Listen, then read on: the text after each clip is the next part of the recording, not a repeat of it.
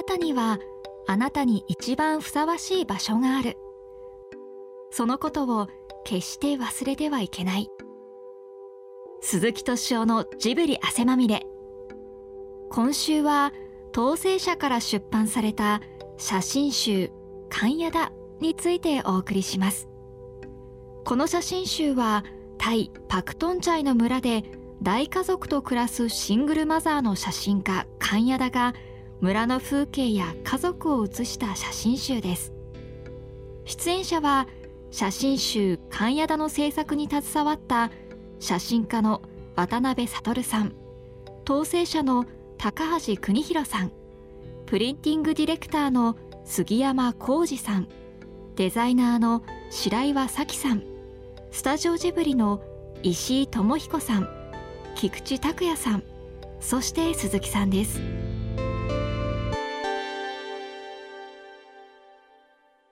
はい。統制者の高橋と申します、あ78歳です。理系の大学を卒業しまして前電電公社ですね昔の研究室に入って、え光ファイバーの研究を一時しました。美術系の出版社がご紹介いただいて入ってそこに78年いてそれで独立してで60歳になった時にえーこれでおしまいだと思ってで弊社の会議室で待てよと。写真集あんだけ作りたい作りたいと言ったのに全然できてないなと思って。ちょうどその頃がですね1981年なんですけどちょうどあのどこの出版社もね写真集から撤退始めたんですよ。大手も中小も。みんな写真集から撤退始めて。大手の小学館とか集英社とか、えー持ってたんですよ。写真集部門っていうの。で部門持ってたっていうことは部。署があったんですね。部署があったから年間計あの計画で写真集を何冊作りますっていうそういう計画を立ててるかあらそのなるほど。計画に沿って年間10冊とか20冊とか出てたんですよ。でそれがね相次いで2000年ぐらいにどこの出版社からもその部門がなくなったんです。である時にその写真雑誌を見たら統制者はこれから写真集専門の会社としてやっていきますって書いてあったんでうまくいかないの目に見えて分かってるのにそれで会いに行ったんですよ。ちょうど5年目ぐらいした時に写真集が画期的に変わるんですよ弊社の。はいああともう5年続けないと意味ないなと思ってね何が変わったんですか？プリントがこれだから印刷はこれで仕方ないよねっていうのが通常語として交わされてたんですよ。なんでこんな編集者がこんな苦労してるのにね？プリントよりいつも下に見られるんですよ。それがもう面白くなくてプリントよりも綺麗な印刷物ができないものかって本当にね勉強しました。突版印刷に今も、突版印刷につとってつ勤めてまして昨年のえー12月28日で退社になりまああそうなんですか。でそれまでもあの当選者との関わりがあって、あえー、65からまた10年12年あ7年ぐらい延長になりましてそのために72までやったということです。まああの写真集ですから本当じっくりじっくりそうですよね。やらせてもらいまして、ええ。いやもうそれは今回の写真集見ればわかるんで、杉山さんはもともとカラーが専門だったんですよ、はあ。今回。はいで杉山さんの仕上げた作品を見て杉山さんにモノクロを作ってもらったら、うん、素晴らしい写真集ができるだろうなと思ってはいで杉山さんを口説いて将来カラーもカラーは別の印刷会社でモノクロを突破印刷さんにお願いしたんですけどももう一つうまくいかなかったんですね。で杉山さん将来ねカラーも含めて全部お願いしますからってモノクロの世界に入ってくださいって口説いてでモノクロをそれでもカラーが映るまで56年かかりましたかね。ねなんかいいいい世界ですよね。かっこいいですねなんかね。でででねいろんなよ。あのあのかっこ悪い話私は騙されたっていう。白岩さんでいいんですかこれは、はい、白岩咲と申します。そうですよね。白岩さんは？グラフィックデザインの。デザインの方ですよね、はいはいの勉強は全然あのアート系の勉強はしてなくってもともと社会学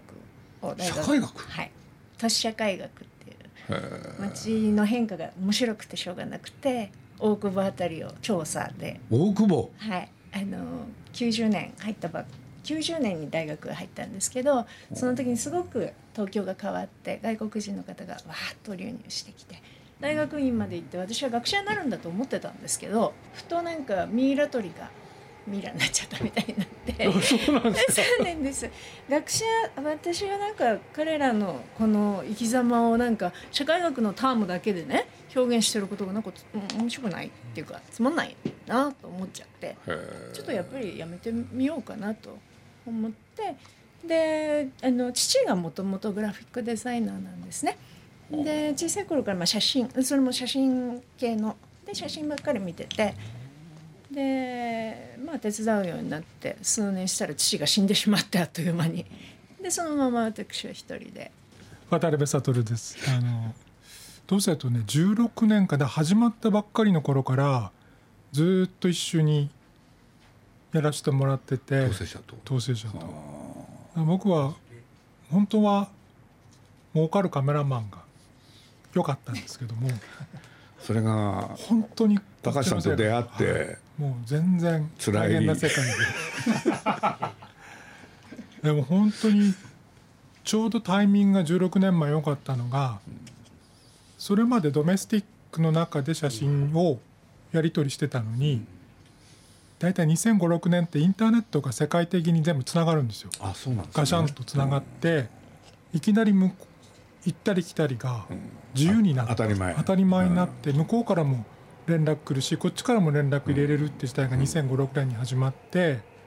で2007年からあ2006年から一緒にやってるんですけどもちょうどタイミング的に日本の写真が世界に出るなるほど。タイミングだったんですよ。それが2007年だったんですけども、まあ、2008年くらいか。2008年くらいにもう世界中に日本の写真が広まっていくんですよ。突然。んでその時に一緒一緒にいたのでそれやっぱりすごい刺激的だったんですよね。で写真集もだから当世で4冊作って、まあ、いろん毎年のように写真展も開かせてもらってっていう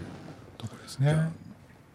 当選者と出会わなければうん、そうですね。ねもっと豊かにそうだね。いやいやいや、ただカメラマンそれはだってカメラマンがでも美味しい職業じゃなくなったんですよ。2000年以降。デジタルになってからは全然美味しくなくなりました。先ほど鈴木さんが何でも好きなことできるっておっしゃってましたけど、フィルム時代って誰も知らないんですよ。編集者も知らないディレクターも知らない。何もその撮影の原理知らないから結構好き勝手にできたんですよ。うん。そのファインダーを覗くのはカメラマンしかいないし、はいそこはたとえ編集者でもディレクターでも覗けない、ねある意味聖域的なとこがあったんで、結果出るまでは分かんないから割と好きなことできたのにデジタルになってどんどんどんどんみんながそれがこうみんなで共有とかっていう話になってきた時にスタジオでもね全部それがすぐに見えちゃうのはいい点もあるけど面白くない点もたくさん出てきましたよね。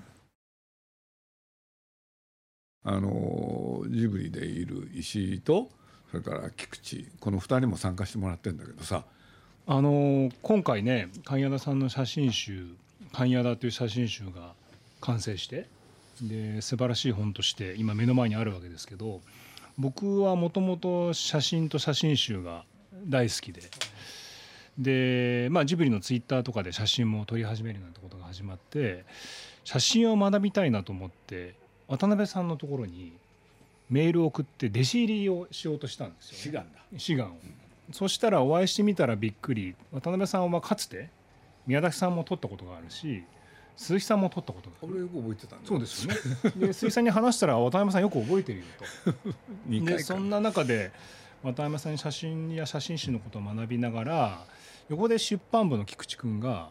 その神谷田さんの写真を写真集にしたいという情熱を持って動いていてで僕も神谷田さんの写真本当にうまいなと思っていた中でじゃあちょっと渡辺さんに相談してみようよっていうことで菊池君と一緒に神谷田さんの写真を持ってあの渡辺さんの自宅事務所にお持ちしたんですよ。これは一つの旅だねと。で鈴木さんがその金田さんの故郷であるパクトンチャを訪れ村に入って数日を過ごしまた帰ってきたまるで夢で見たような旅のような写真だから一つの旅を追体験するような写真として並べてみようかっていうことで、まあ、菊池君とね一緒にこう並べ始めてで目の前でこう見る見るうちに何かバラバラになっていた写真が写真集の形になっていくのをね菊池君と一緒に目の当たりをしてでその後はもう渡辺さんがこれまでお付き合いしてきた当選者の皆さんを次々とこう声をかけてくださってであとはもう菊池君が、まあ、ただただ完成に向かって頑張って作り上げたっていう感じですかね。はいあのー僕はあのスタジオジブリで刊行しているその機関誌の「熱風」っていうフリーペーパーがあるんですけどそちらでこの本の、まあ、原型になった神谷田さんの関東の口絵連載を担当していてでやっぱり熱風は毎月10日に出るんですけどこう神谷田さんの写真を見ていろんな版元の方が出版社の方が「いいですよね」って言ってはくれるんだけれどもじゃあ写真集出したいんですって言うとこう口をつぐむ。さっきの話につながるね、はい、でこれは何なんだろうみたいなことをなんとなく思ってる時にやっぱり石井さんから、えっと、渡辺さんのお話を聞いて渡辺さんのご著書を読んでやっぱりその写真集部門っていうのはもうないと。でこういうものを今まで通りジブリがやってたのは大規模出版みたいな大規模流通っていうのでやるっていうのがどうなのかなみたいなことをなんとなく思ってた時に本当に渡辺さんとあとは統制者の高橋さんあとは杉山さん白岩さんご紹介いただいてやっぱりいいものを勝負数でも丁寧に作るっていう人たちとやってみたら面白いんじゃないかなっていう ことを思って鈴木さんに相談したら鈴木さんがそこにあのなんか乗ってくれたのがすごく嬉しかったっていうのがまあなんか僕がやなんか今回すごく良かったなと思うことなんですけど。でやっぱり高橋さんや杉山さんや白岩さんのお仕事見てると神谷田さんの写真1枚にに合うようなだからこう定型で今までやってるやり方っていうよりはこの写真を生かすために例えばどういう線数にするのかとかあとはインクはどういうふうに盛るのかとか、えー網点のサイズは何パーセント縮小するのかとか本当にあの専門的な細かいことを徹底的に考えてしかも現場で印刷立ち会いしながらその場で一枚一枚本当に丸1日丸2日かけて向き合っていくっていうことを勉強させていただいて、まあ、鈴木さんの今回自費出版なんですけど今まで熱風で毎月、えー、と写真金田さんの写真を色構成撮ってやってるんですけどあの全く別物。なんでそうなったの？あの結局あの杉山さん高橋さんのお仕事見てると、えーやっぱりふいつもの僕らがお、ね、印刷所にお願いしているようなやり方ではとてもできないようなあの例えばこの部分この部分を明るく、えー、と明るくしたい。でもこの部分は明るくしたくないっていう部分がある時にマスクを取るっていうんですよね。その部分だけ切り抜いて、えー別版にしてみたいなことを一点一点あの膨大な数をやられていてでそれはやっぱりお話を聞くと本来それで見積もりを取ったら例えば100点とか取ったら1点いくらでとてもじゃないけど採算が合わないようなことをあのやっぱりそこは杉山さんと高橋さんの今までの関係性ですとかあとはいいものを作るっていう前提の上で徹底的にやっている。だからこれは今最初に話したような大規模出版みたいなところではなかなか理解はしてもらえないけれどもこれから本っていうものを作る上ではあの大事なことなのかなと思いました。僕は写真集が好きで自分でも集めてるんですけど目の前で僕が今まで持ってた読んでた写真集に匹敵するかそれ以上の写真集がもう出来上がっていくっていうことにただただもう興奮だったんですけど、まあ、アニメのやっぱり制作現場にすごく似てるなと思ったんですよね。その一つのレイアウトを見て宮崎さんとか美術監督とかアニメーターがああでもないこうでもないって言いながらもっとよくしようもっとよくしようもっとよくしようって言って。で渡辺さんのねディレクションの中同じ写真がね印刷されてこんなに良くなっていくんだってことを目の当たりにしてしまうとねじゃあ一体これまでなんか大量に全国に流通して一部の人に手に取ってあとはまあなくなっていた本とかって一体どうなっちゃうんだろう。むしろ本ってこうやって一個一個丁寧に欲しい人の手に届いた方がむしろ幸せなんじゃないかなみたいな、まあ、そんな感動を覚えつつまたすぐ作りたいな というですね。そういう気持ちですね。とにかくこの写真集をいろんな人に手を取っていただきたいなと。日本の写真集の中でもトップレベルのクオリティで出来上がってるなというふうに思いますね。僕なんかもいろんな本いろいろ作ってきた方なんですけれどしかも数多く。ところがこの写真集のねデザイン見た時びっくりしたんですよねなんでこんな余白が大きいのって。これでね。これね。そしたらあれだだどっちだっけ？菊池君か石井か。どっちか教えてくれたじゃん。この余白ってのは何なのかって。まあ、写真集の世界というのは、うん、まあ、こういうものなんですっていうことは全部渡辺さんに学んだんですよね。例えば開いたら、右にしか写真がない。はい、で写真というのは見開きで2枚そこに写真があるとそこにもう関連性やらたあの対比やらコンテキストを感じてしまうんで、うん、あえて白地にする。でももったいないよね普通だと。そうなんですよね。150%引き伸ばしてるんですね。はい。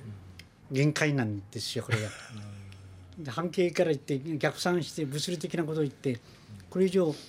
まあ、ギリギリ170まで伸ばさないこともないけども危険がありますね。でもやっぱりびっくりしましたよ。あ何点かやっぱり限界を超えてるやつがありますものね。そういうこともあるんですね。ね通俗雑誌で言うとね大きい方がいいんですよね。余白は関係ないんですよね全部埋めなきゃとかね、そんなこと考えちゃうわけですよだからそういうことで言うとこれ最初見た時はドキドキしちゃったんですよねだけれど、まあ、本が出来上がった時にあこれが正解なんだなと改めて思いましたほんで本の作り方をね、まあ、僕自分で一体何冊作ったか分かんないんだけれど教えられましたよね。であの、まあ、出来上がった本を、まあ、僕いろんな方にねいつもお送りするんですけれど今回ちょっと絞ったんですよねやっぱり理解してもらえる人に送ろうかなってでそういうことで言うとですねあの数を少なくしたにもかかわらずちょっと驚いたことがあるんですよ。でなんでかって言ったら今までねあの僕ら僕が作ってきた本の中で一番反響多かったんですよ。これは嬉しかったですよね。山口智子っていう人がいてこの人がね一番に返してくれたんです。俺でねアルファベットで「勘屋だ」って俺でねその時そこにあってそれに立ち会うことそんな旅の奇跡を本当に久しぶりに味わえましたありがとうございますってこれは嬉しかったですよね。だから彼女がねもう本当あの着いた翌日ぐらいにねすぐ、うん、彼女ってすごいなんていうんですかそういうね敏感さがあってあの感想をねもあの述べてくれるんですけれどこれは本当嬉しかったですよね。だからもう彼女に限らず本当いろんな人がねで通り一遍の感想じゃなくて自分との関係において感想を言うそれがねだからあるねまあこれなんかもあるね女性だったんですけど特に女性の反応が良かったんですけれどでこれなんかもある女性がね、まあ、お子さんがいるんでそういうことなんでしょう。で、まあ、本当に良かったと同時にこの真ん中のねあの彼女はそのこと何も分かんないんでしょうけれど息子と彼女の写真これをねあえて言うならってで何書いてきたかっていうとね母と子ねでもこの母が不安そうであると。で息子は天真爛漫自死これが育児だって、うん。うん、そう僕なんかなるほどなと思ってね。渡辺さんがディレクションするときに、うん、まず言葉を減らそうと、うん、でちゃんと余白を作ろうと、うん、やっぱ写真集っていうのは見る人と写真の対話だから、そこに作り手の意思や誘導があってはならないっていうようなディレクションだったんでやっぱ見た人それぞれに鈴木さんが今ねおっしゃったようなやっぱ感想が生まれるんですよね。大体タイトルもねこれ渡辺さんでしょ「勘屋だ」って。で僕はパクトンチャイだと思ってたわけですよ、ね、彼女のふるさとである。ところがそれをまあ多分石井からだったと思うんですけれど聞いた時僕には想像もつかなかったんで、うん、そうね結果としてはすごい良かったんですけれどなんでその勘屋だにしたんですか？僕はあの写真を大量に石井さんと菊池さんから持ち込まれて、はい、ちょっと処理しきれないぐらい量があったんですね。でそれをどうやって形にしようかなと思った時に、まず鈴木さんのあの南の国の勘屋台、はい、あれを読んだんですありがとうございます。で読んで一体鈴木さんは勘屋田さんをどういうふうに感じてるんだろうなと思って見てる時に、なんかね旅っていうのがキーワードとして出てきてで2人3人で打ち合わせしてる時に、まあ、これは夢で見た旅だよねっていう言葉が出てからあじゃあそれで組んでみようっていうので始まったんですよ。で組み上がった瞬間にこれもう勘谷田でしかないからいろんなタイトル案が出てきたんだけどもいやこれは勘谷田が一番いいよっていう。でタイトルと著者名がもう一緒っていう。もうそのもの自体っていう感じですね。ちょっと驚いたですね、五感がいいんですよ。勘谷田ってそうなんですよねこれ気持ちいい言葉だなと思ったんでそのまま勘谷田にしちゃったんですねなおかつねけ賢人賢い人のそばにいる人っていうそういう意味があるんですよねこれ名前に。タイ人の中でじゃあそこの名前が多いかって言ったら全然そうじゃなくてほとんどいないんですよね。だからこの名前を、えーね、タイトルに選んだっていうのは僕はすごい軽眼だなと思ってすごい感心しましたね。今回すごく面白かったのが渡辺さんがその写膨大な写真をこう並べていくんですけど、うん。最初のこう方に最初決まっちゃうとその後はしろしりとりだって。だから決まって自然にこう決まっていくっていうふうにしてこうスッスッスッって並べていくんですね。でそれを一緒に見てるとなんか後半ぐらいで僕もこうなったらこうだよなってちょっと分かるようになってきてある意味こう一つのキーワードとしては太陽の傾きを一つ軸にして配置してるんですけど一回レイアウトを組んでから高橋さんが あのその一つちょっと矛盾があったところを指摘されたのがすごくて。それは高橋さんはこの写真集が太陽のこう傾き朝から夜に至るまでっていうことを写真から理解されてである写真が並んでるところでこれは太陽の傾きで言うならこっちじゃなくてこっちですよねってことをうん。全部分か分かった上でこう指摘されて。だからなんていうか説明してなくても全部分かってしまうこの お二人っていうのが本当にすごいなと思って僕要望出したの1点だけなんですよね。で何かって言ったらこの海の写真、うん。これはちょっと使ってほしいと思った。それが大変だったんですよ。もうね油にまみれてあのヘドロの海だったんですよ。まあ、データで見ると普通なるほど。に印刷するとそう見えちゃう。一歩間違えるとまるで油に汚いんだ。見えてしまう微妙なラインだったんですよね。ちょうど日がこう落ちかけてその波の感じがドロッと見えたんですよね。重さがある重さがある波でうん。いわゆるあの南の島のようなこの波じゃなかったんですよ。でそれをだから杉山さんが一個一個全部直してってやっぱり重油が浮かんでるような。ありがとうございました。ショショックでしたやっぱり。油の海だって言われて。じゃあどうするかっていうことで。最初初稿が上がった時に言われたんですよ。うライトを立てるようにして波の感じをちょっと強調したという。か僕はこれパッと見た時にね、実を言うと北斎ですよね。うん。波の描き方が、うん。だからそれは南かどうかはともかくなんかそれが好きだったんで。でもまさかねそんなことは全然つゆ知らず。でも完成直前にね鈴木さんが送られてきて。で渡辺さんと菊池君とどこに入れるかって話をしてもう全部決まってた後だったんですよね。すいません。でも頭に入れたらこれはこのタイにたどり着いた旅人の第一歩になるんじゃないかみたいな話からパンとはまったんですよね。すごかったですね。だからしりとりにどう入るかって悩んでたら、うん。頭にちゃんと入ったんですよね、だから写真まさにしりとりというかパズルというかね写真集ってやっぱり並べ方でこうも見え方が変わるんだっていうのも面白かったなでこれ写真集情報じゃないんで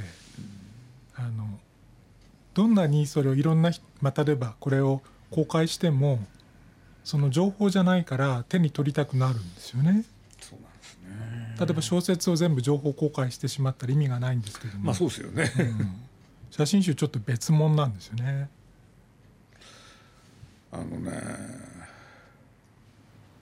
それでまあそうやっていろんな方から本当に絞った中でいろんな方がね感想を送ってくれて本当にね嬉しかったんですけれど。